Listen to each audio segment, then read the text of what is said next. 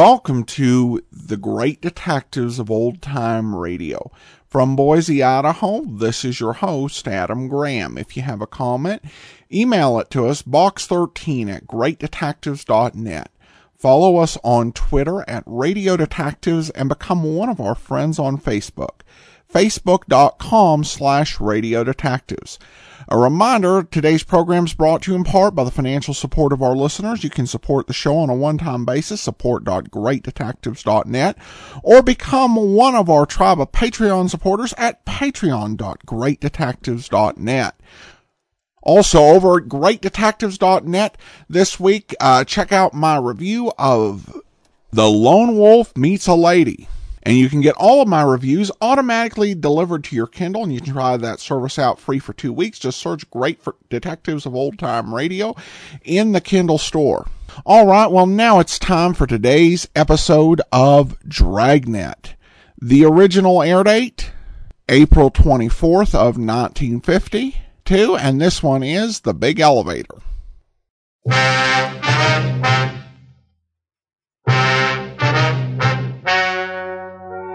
The story you are about to hear is true. The names have been changed to protect the innocent.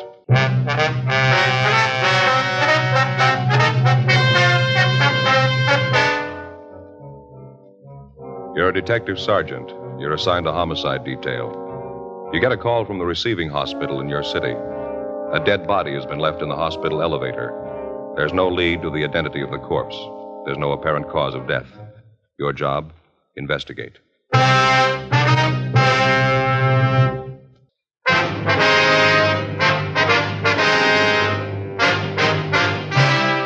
Dragnet, the documented drama of an actual crime.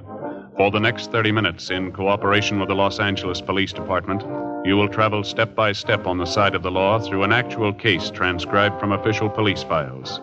From beginning to end, from crime to punishment, Dragnet is the story of your police force in action. It was Wednesday, November 9th. It was foggy in Los Angeles. We were working the night watch out of homicide detail. My partner's Bill Lockwood. The boss is Captain Lorman. My name's Friday. It was 11:28 p.m. when we got to the third floor at Georgia Street Receiving Hospital, Dr. Terrell's office. Friday, glad to see you. Been waiting for you. We made it as soon as we could, Doctor. I'd like to have you meet my new partner, Bill Lockwood. Dr. Terrell, Bill. How are you? I think I've seen you around, Lockwood. Yes, sir. How are you? I understand you got a problem, Doc. What's the story? Odd one. Happened a few minutes after 11. You want to sit down a minute? I'll fill you in before we go back and take a look at the body. Thank you very much. I understand it's a woman, that right? Yeah, Grace Morgan. She's a night nurse on duty. She told me she was sitting at the desk checking over some patients' cards. It was about five, ten minutes after 11 when she heard the elevator come up. Mm-hmm. She heard the elevator stop and the doors open. Kept on checking the cards there, didn't pay any attention to it, and then she realized nobody got out of the elevator. She looked up, and the elevator doors were still open. She saw this young woman slumped over in a wheelchair sitting there in the elevator. The woman was alone, was she? That's right. The nurse went over and wheeled her out of the elevator. The woman was wearing a nightgown, a bathrobe over that. She was unconscious. Nurse called me. The two of us took the woman into a treatment room. I examined her. She was dead. Any indication how long? Body was still warm. She'd only been dead a short time. Mm. Any idea of the cause of death? I noticed a couple of abrasions on her right shoulder, another one in the right temporal region. Not positive, but I don't think any of them were severe enough to cause death. No other markings at all? No, she seemed to have been in good physical condition. Noticed a strong smell of alcohol, though. Could be she'd been drinking. Is the nurse pretty sure the woman came up the elevator alone? Possibility one of the attendants might have brought her up? No, I checked with the attendant on duty down the first floor lobby, Ray Collins. He Yeah. didn't bring her up. He said a man came in the lobby about 11 o'clock. Said he had a sick woman out in his car. He asked for a wheelchair to bring her in. Ray asked if he could help, but the man said he'd take care of it. That's all Ray knows about it. He let the man have a wheelchair, then he went in the back room to change some linens on the ambulance stretcher. Mm-hmm. Any possibility one of the other attendants might have brought her up in the elevator? No, Collins was the only attendant on duty. Mm-hmm.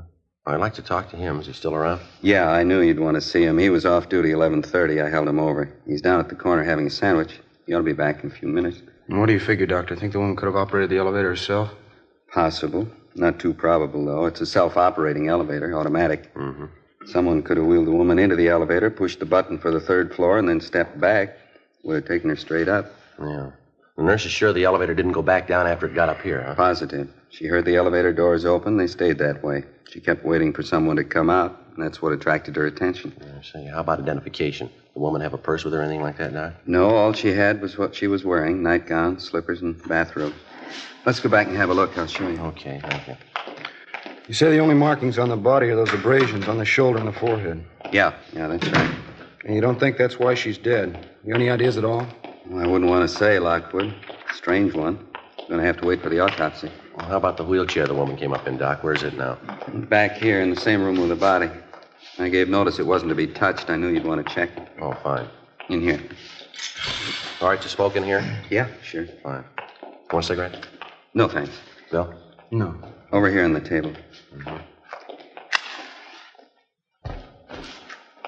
Nurse put the woman's clothing over there nightgown, slippers, bathrobe. I see. Seems to be a fairly young woman. I'd say in her early 30s. Nice looking girl. Well groomed. Notice her hair and fingernails. Well kept. And bruise there on her head. Took a pretty good blow to cause that, wouldn't you say? Yeah, might even be worse than it looks. Hard to say right now. Other abrasions I was telling you about, right here along the clavicle, seem to be fairly distinct. Three or four of them. Uh, that's all of them, huh? That's it. Like I say, we'll know more after they post the body. Take a look at the clothing over here. Mm. Want to check over the bathrobe, Bill? Yeah. There's no label here. Size marking, though. Size 34. Just an ordinary rayon nightgown. Seems to be fairly new. It's not damaged. Nothing on the bathrobe, Joe. Both pockets empty. No visible markings. Manufacturer's label here. Fairly common trade name. Mm-hmm. Laundry marks? No, none showing. We can have the crime lab check them over. How about the slippers? No, it's the same. Nothing. You fellas want me to notify the coroner? No, we'll get it, Doc. We have to call in for the crime lab crew anyway. It looks like a rough one. We don't even know what we've got. I can't figure it. If somebody murdered the woman, why'd they bring her here to die? Yeah. If she was sick or hurt and they were worried enough about it to bring her here, why'd they want to get rid of her? Leave her alone in an elevator. Yeah. Doesn't make sense. Somebody's got something to hide. Sure could use a lead. Man puts her on the elevator and sends her up three floors. Don't know who she is, how she died. Don't even know where she came from. Well, there's no choice. We'll just start at the beginning. Yeah? Ground floor. 11:52 p.m. The receiving hospital attendant Ray Collins returned, and we interviewed him in Dr. Terrell's office. He told us substantially the same thing the doctor had told us. At a few minutes past 11 o'clock that night, a man entered the lobby of the hospital and asked for a wheelchair to move a patient up to the third floor. Collins stated he gave the man the wheelchair. The man refused his offer of assistance, and Collins went on about his work. He didn't see the patient, and he didn't see any car parked outside, and he was able to give us only a partial description of the man himself. A male Caucasian, about 35 years old, short, heavy build, dark hair. The crew from the crime lab arrived and began their investigation. The body was photographed and fingerprinted, and the wheelchair was also dusted for prints. The clothing was packed up to be taken downtown for further examination. After the men from the crime lab left, Bill Lockwood began a canvass of the immediate neighborhood for possible witnesses. Meantime, I checked with the rest of the hospital personnel and the patients. They could tell me nothing. 12:30 a.m. I met Bill back at Dr. Terrell's office. How'd you do, Joe? Any luck? When I talked to the nurses and some of the other attendants, they couldn't help any. Checked with the dispatcher on incoming and outgoing ambulances. Nothing there. What about you? No good. Most of the business places around here are locked up. Talked to the newsboy down at the corner. He was about the only one on the street. He didn't see anything. Uh, sure going slow, isn't it? Might give Bergman a call, see if he's got the woman's prints classified yet. How about the coroner? Show up yet? Yeah, I think he's in there now. Yes, ma'am. Give me station 2557. Yeah, that's right. Latent Prints. Hi, let me talk to Bergman, please. Right. Yeah, Dean, Joe Friday. No, we're still over at the hospital. You do any good on those prints? Uh huh. Yeah, that's what we figured. How about her prints? Mm-hmm. Okay, Dean, thanks. Yeah, right. Well, we're still batting a thousand. What do you say? They make her prints? Nothing in records on her. Dean's going to send along a set to Washington, see if they got anything. How about the wheelchair? Any prints there? Well, the nurses and Doc Terrell's, that's all. We figured on that, didn't we? Lousy luck. Sure is. I checked with missing persons while you were out. There's nothing there either. Well, that about finishes up here, huh? Yeah, we better get back to the office. Joe? Yeah, I think I got something for you here. Yeah? Nurse at the switchboard got a call a minute ago. Man's voice wanted to know the condition of Carla Cheswick. Mm-hmm. Nurse checked the list of patients, didn't find anyone by that name. The man insisted she's here. The nurse asked him what time the woman was admitted to the hospital. He told her 11 o'clock tonight. Yeah. The man said, I know she's there. I brought her myself.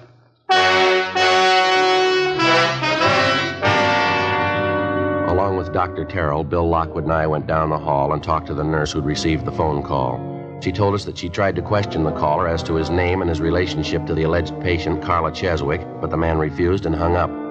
We put in a call to R&I and asked him to run the name for us. There was no one by that name in the files. We went back to the doctor's office and started checking through the telephone directories. In the northwestern section, we found a listing for a Mrs. Carla Z. Cheswick on North Capitol Avenue. We called the number, but there was no answer. Then we checked with the office, told them what we had, and that we were going to follow through on it. 1:18 a.m. It was only a possibility, but it had to be checked out. Bill Lockwood and I left Georgia Street Receiving Hospital, got in the car, and drove out to the address on North Capitol Avenue. It was a large apartment house, fairly new.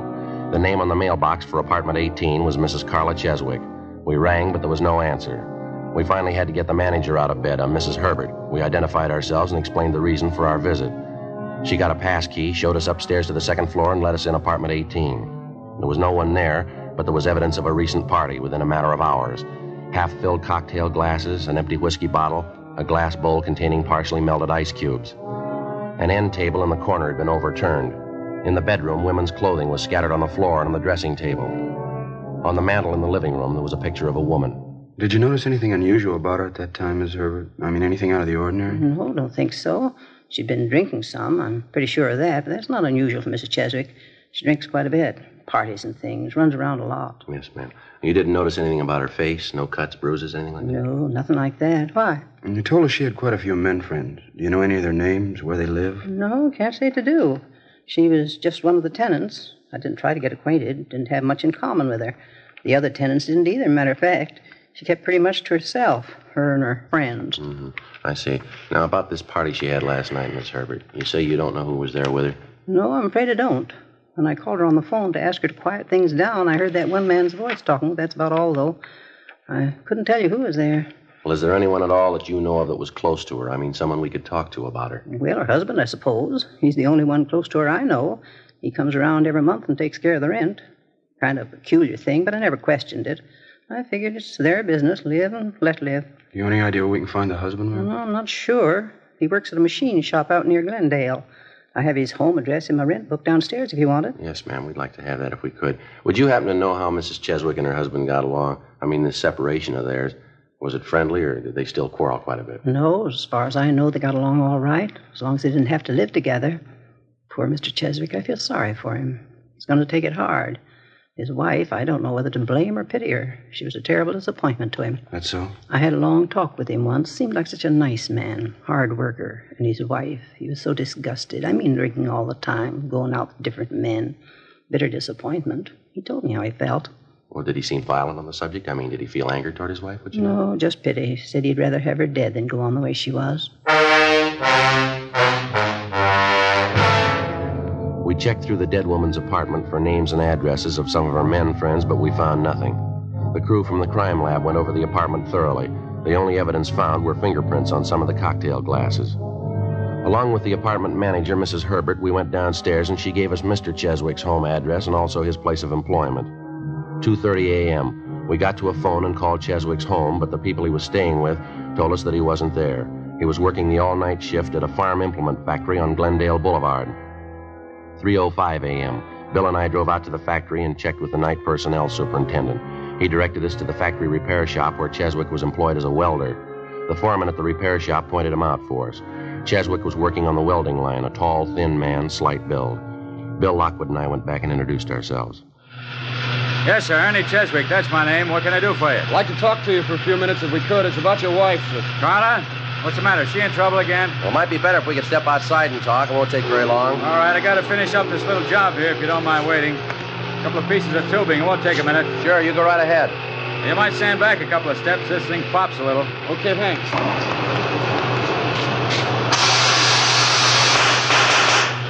Ah, too much oxygen. Have to light it again. Yeah, that does it. Don't look at the flames, Joe. Bad for your eyes. Yeah, I know. They're sure in their money, don't they? Yeah, they seem to. A lot of work. Finish a second here. Okay, that's got it. Now, what's this about my wife, Sergeant? What's the matter? We understand you're separated from her, Mr. Cheswick. Yeah, that's right. About a year ago now. I Finally gave it up as a bad job. Wasn't anything I could do for her. Nothing anybody could do for her. Hopeless. Well, when's the last time you saw her? First of the month, went by to pay her rent. Dropped in to say hello, that's all. I stay away as much as I can. No good bum, that's about all you can say about her. Shame to admit I was even married to her. Why do you ask, anyway? Your wife's dead, Mr. Cheswick. Huh? Yes, sir. She died late last night. Found her at Georgia Street Receiving Hospital. Oh. Guess I've been expecting something like that. I can't feel sorry. Probably the best thing for her. How'd it happen? Well, we're not sure. I wonder if we could step outside. Sure be a lot easier to talk, wouldn't it? Yeah, all right. Fine. Over here, we can duck out the back way. Okay.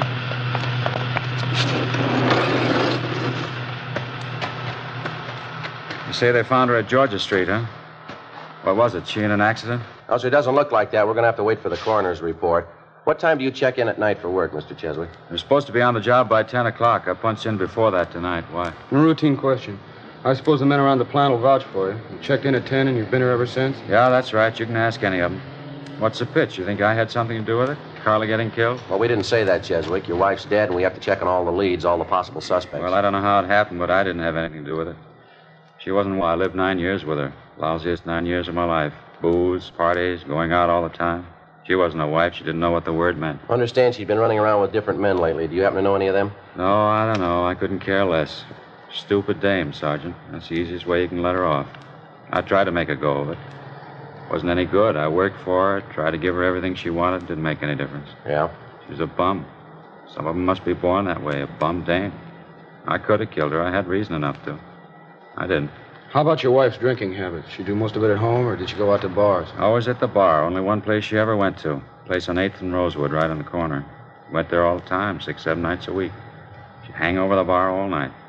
How'd you like to put up with that for nine years, huh? Drinking, going off somewhere on weekend. How come it lasted that long, Cheswick? I don't know. I guess I should have had my head examined. Just a bum. I figured I could change her. Kept trying. Never worked out. After the drinking, she'd have these terrific headaches. It'd make her sick. I'd stay home from work and take care of her, wait on her hand and foot. She always made promises, nothing but a liar. As soon as she got well, she'd start it all over again. Same thing. Yeah. Just a bum, a tramp. No good at all, no good. A tramp, no good tramp. Cheswick? Mr. Cheswick, is there anything we can do? Carla. She's dead. Carla.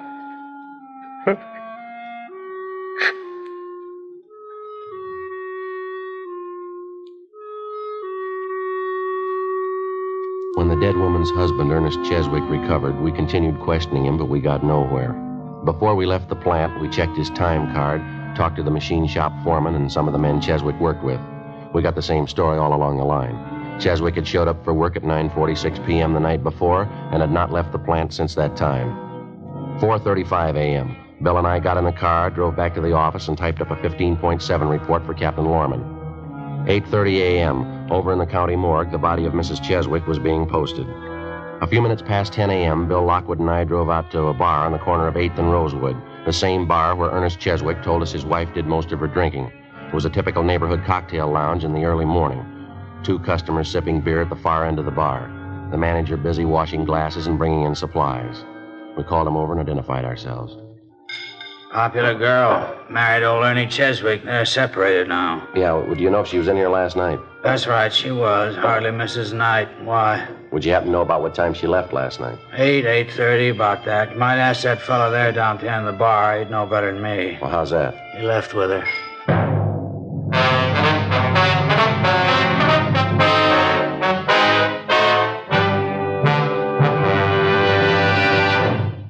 You are listening to Dragnet, authentic stories of your police force in action.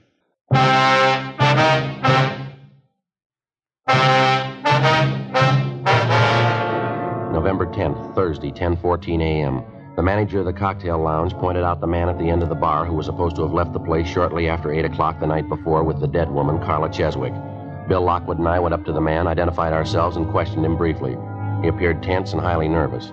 He told us his name was John Gables, an assistant sales manager for a downtown jewelry concern. He didn't deny that he was in the bar the night before, but he refused to admit that he left with Mrs. Cheswick. He insisted he didn't even know her. We asked him to account for how he spent his time the night before, but he refused. We got in the car and drove downtown to the city hall. While Bill took the suspect to the interrogation room, I stopped by the R&I counter and had to make a run on Gables. He had no previous criminal record. I called the morgue, but there was no report on the autopsy yet. 10:52 a.m. I signed in at the office, briefed Captain Lorman on the developments, and then I headed down the hall for the interrogation room. We had a couple of drinks together, and that's all there was to it. You can ask anybody who was there. She got up and left by herself. I didn't go with her. And Joe, Yeah. Gables here was just telling me he did see Mrs. Cheswick in the bar last night. Had a couple of drinks with her. Why'd you hold out, Gables? Why couldn't you told us that when we asked you? I didn't remember then. You came up to me in the bar, started asking questions. I got all rattled. Uh-huh. Doesn't make any difference, though. I didn't even know her name. Just had those couple of drinks with her, and then she got up and left. That's all. I didn't go out with her. The bartender says you did. He's sure of it. Says he can get half a dozen other people to back him up. He's wrong. He's got to be. He's thinking of somebody else. Well, if you didn't leave the bar with Ms. Cheswick, when did you leave? I don't know. About five or ten minutes later, I guess. Where'd you go then? I walked around a little bit, got a little fresh air, Mm-hmm. and I went to a show. Which one? I don't remember the name of the place. It's on Rosewood, a couple of blocks down from the bar. What picture did you see? I'm not sure. I had a couple of drinks. You went to the movies. You don't even know what you saw. Well, I told you I had a couple of drinks. and feeling pretty good. I, I just don't remember, that's all. Not much of an alibi, Gables. What are you talking about? I don't need an alibi. A woman's dead, mister. You were with her the last time she was seen alive. I alive. wasn't with her. I don't care what anybody tells you. I wasn't with her. This movie you say you went to. What time did you get out? After midnight, I think. I don't remember. Where'd you go after that? Bar, had a few more drinks, and then I went back to my hotel. Which bar was that? Place on West 7th. I go there sometimes. I know the bartender. What time did you leave there? Closing time, 2 o'clock, and then I went back to my hotel. Uh-huh. You say you know the bartender there. I guess he'd be glad to vouch for you. I mean that you were there when you said you were. I don't know. Maybe not. He was pretty busy last night. Maybe he didn't notice me. How about your hotel? Huh? The desk clerk. Somebody like that. They should be able to tell what time you got in, don't you think? Well, they wouldn't know. I always carry my key with me. I go in the side door. They wouldn't know what time I got in. What are you trying to sell, mister? What are you talking about? You knocked around town from 8 o'clock last night till past 2 o'clock this morning. You can't think of anyone that could vouch for you, where you were, what time you got there, what time you left? I can't think of anybody right now. I don't take down names and addresses every time somebody looks at me. What's the difference anyway? I didn't have anything to do with the girl. This difference, Gables. The attendant at the hospital, he got a good look at the man who came in and asked for that wheelchair. He gave us the man's description. It fits you pretty close. So what? It doesn't mean anything. He could make a mistake, too, just like that bartender. They're all wrong but you. Is that what you're trying to say? Look, as far as I'm concerned, I only got one thing to say. I had a couple of drinks with Carla last night, and that's all. She left by herself. I didn't even go near the apartment. How'd you know she had an apartment? Well, you told me. You said so. No, we didn't say anything like that. And I guess I heard it around the bar. Maybe she mentioned to me. Yeah, that's probably it. Why don't you come off it, Gables? Come off what? I don't even know what you're getting at. We want a straight story, and we're not getting it. You told us you didn't even know the Cheswick woman before last night. You didn't even know her name. That's right. Then why'd you say Carla just a minute ago? You said I had a couple of drinks with Carla. I say that? That's what you said. Maybe I just hadn't remembered. I was drinking quite a bit, talking to her. Maybe I just remembered it. Won't do, Gables. Story doesn't hold water. How about it?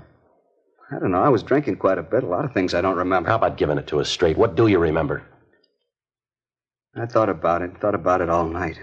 The more I went over it, the worse it got. I just couldn't remember. I, I knew what it'd sound like in court. I couldn't tell it that way. You couldn't tell what? I didn't kill her. I didn't even touch her. You gotta believe that. Yeah. I left the bar with her about 8.15, 8.30. She invited me up to her apartment. She was pretty well gone. Had quite a few drinks. Mm-hmm. We got there, had some more to drink, and then Carla got up and started for the kitchen to get some more ice. She tripped, I think, stumbled a little bit, and then she fell down. I think that's the way it was. All right, go on. She tried to get up, and then she fell again. Wasn't a bad fall, though. I figured she just passed out. Got some cold towels, ice water. I tried to bring her around. It wasn't any good. She was white as a sheet. I got scared. I didn't know what happened. What'd you do then? I don't remember. I just kept trying to bring her around. I don't remember any of it very well. I, I don't even know why she fell down. You think you could have hit her, Gables? You think maybe that's why she fell down? No. I don't know. I don't think so. I, I don't. I don't think I was mad at her for anything. I think we were having a pretty good time. I, I just don't remember. That's all. I'm not sure about any of it. Lousy booze, no good at all. Did you kill her, Gables?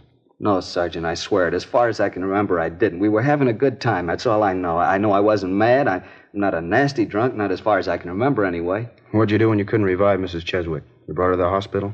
Yeah, the shape I was in, I couldn't figure anything else to do. I got her in the car, drove her down to Georgia Street. I put her in the elevator, pressed the button, and sent her up. I'm a married man, you know. I didn't want any scandal and didn't want to get involved. You didn't kill her. Is that what you want us to believe? I don't know what to tell you. I don't remember. If I killed her, I think I'd know it. I'm sure I would. I just don't remember. I'll get it. Interrogation room, Friday talking. Yeah, Arthur. That's so. Hmm, just a second. All right, I got a pencil now. Go ahead. Uh huh. Hmm. Are you sure? How was that? I see. No possibility, huh? Yeah, I see. Okay, Arthur. Thanks a lot. Yeah, sure. We'll pick it up later. Bye. Bye. Yeah, Jim? Coroner's report. Just finished the autopsy. It's all right, Gables. Huh? It's all right. It's all cleared up. What do you mean? Well, you're free to go if you like. We're not going to hold you. What's the pitch, Joe? Coroner's report. Primary cause of death was a massive cerebral hemorrhage, hemorrhage into the ventricle. Could have been a blow on the head, couldn't it? You figure that could have done it? No. Secondary cause was a brain tumor, a big one. Coroner says she's had it for years. Must have caused her a lot of pain. Probably would have counted for the drinking. Hmm. And the tumor brought on the hemorrhage. That's what's killed her. That's it. Coroner says uh, erosion of the blood vessel by brain tumor. Probably grew, caused pressure on a blood vessel, finally gave way, caused a hemorrhage, and that killed her. And she just died. I didn't have anything to do with it. She, she died and I didn't kill her. Yes, sir, that's right. You're free to go if you want. Thank God. You know, officers, I'll tell you the truth. I didn't know the answer. I, I didn't know if I killed her or not. I really didn't. Drinking so much, I came to, and there she was dead. I didn't know what happened. I really didn't. I didn't know the answer. Now you're one up on us, Gables. Huh? We thought we did.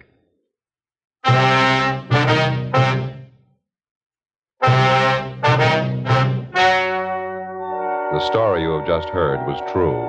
The names were changed to protect the innocent. On Thursday, November 10th, a meeting was held in the office of Captain of Homicide. In a moment, the results of that meeting.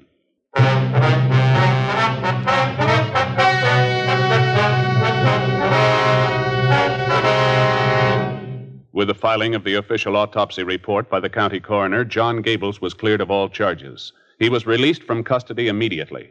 The death of Mrs. Carla Cheswick was listed as due to natural causes by the coroner's jury. Ladies and gentlemen, last year's traffic death toll was 37,500, a 7% increase over 1950. The National Safety Council believes that the best way to promote safety on the road is for each of us to know and obey traffic laws, to read and heed traffic signs. So be careful. The life you save may be your own.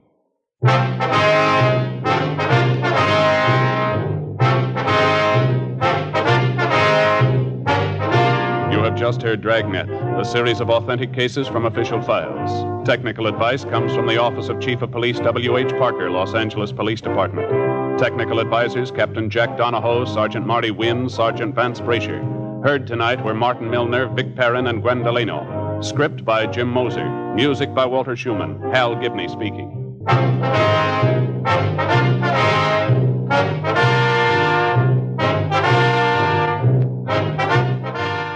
Now it's Counter Spy on NBC.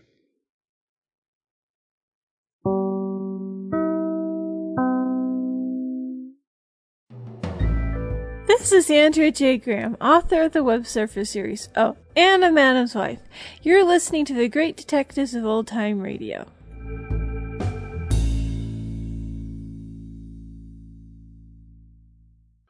Welcome back. Some really outstanding moments in this episode. The one thing that really does stand out to me is the scene where the husband learns about the murder. And it illustrates how Dragnet at its best often conveyed emotion through natural buildup. And the way his emotions uh, changed, or at least the way he was expressing them throughout the scene, was just really well done. It felt like what a real person would do. And his reaction was believable because when he broke down, you could imagine that there was probably a mix of things that was going through his mind. Not only weeping for the person, you know, he'd fallen in love with, but who had gone so wrong, but also for nearly a decade of his life poured into that relationship that was uh, wasted. The interrogation scene was interesting because you saw Lockwood and Friday really throwing the suspect off and forcing him towards the truth. The truth turns out not to be quite what they were expecting. And once again, reality of the, the series brings us a twist ending where it's not a homicide at all. And Friday acknowledges essentially they made a mistake, in,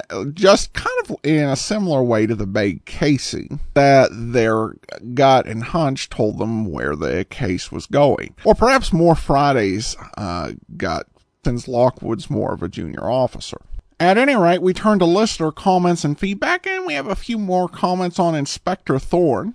Apostrophina writes, I, know a lot of people didn't, but I'd like to go on record as enjoying Inspector Thorne, even the silly episodes. Thanks for running them. Well, thanks so much for the uh, tweet, and uh, I would I would say that uh, we have far more people who at least admit to partially liking Inspector Thorne.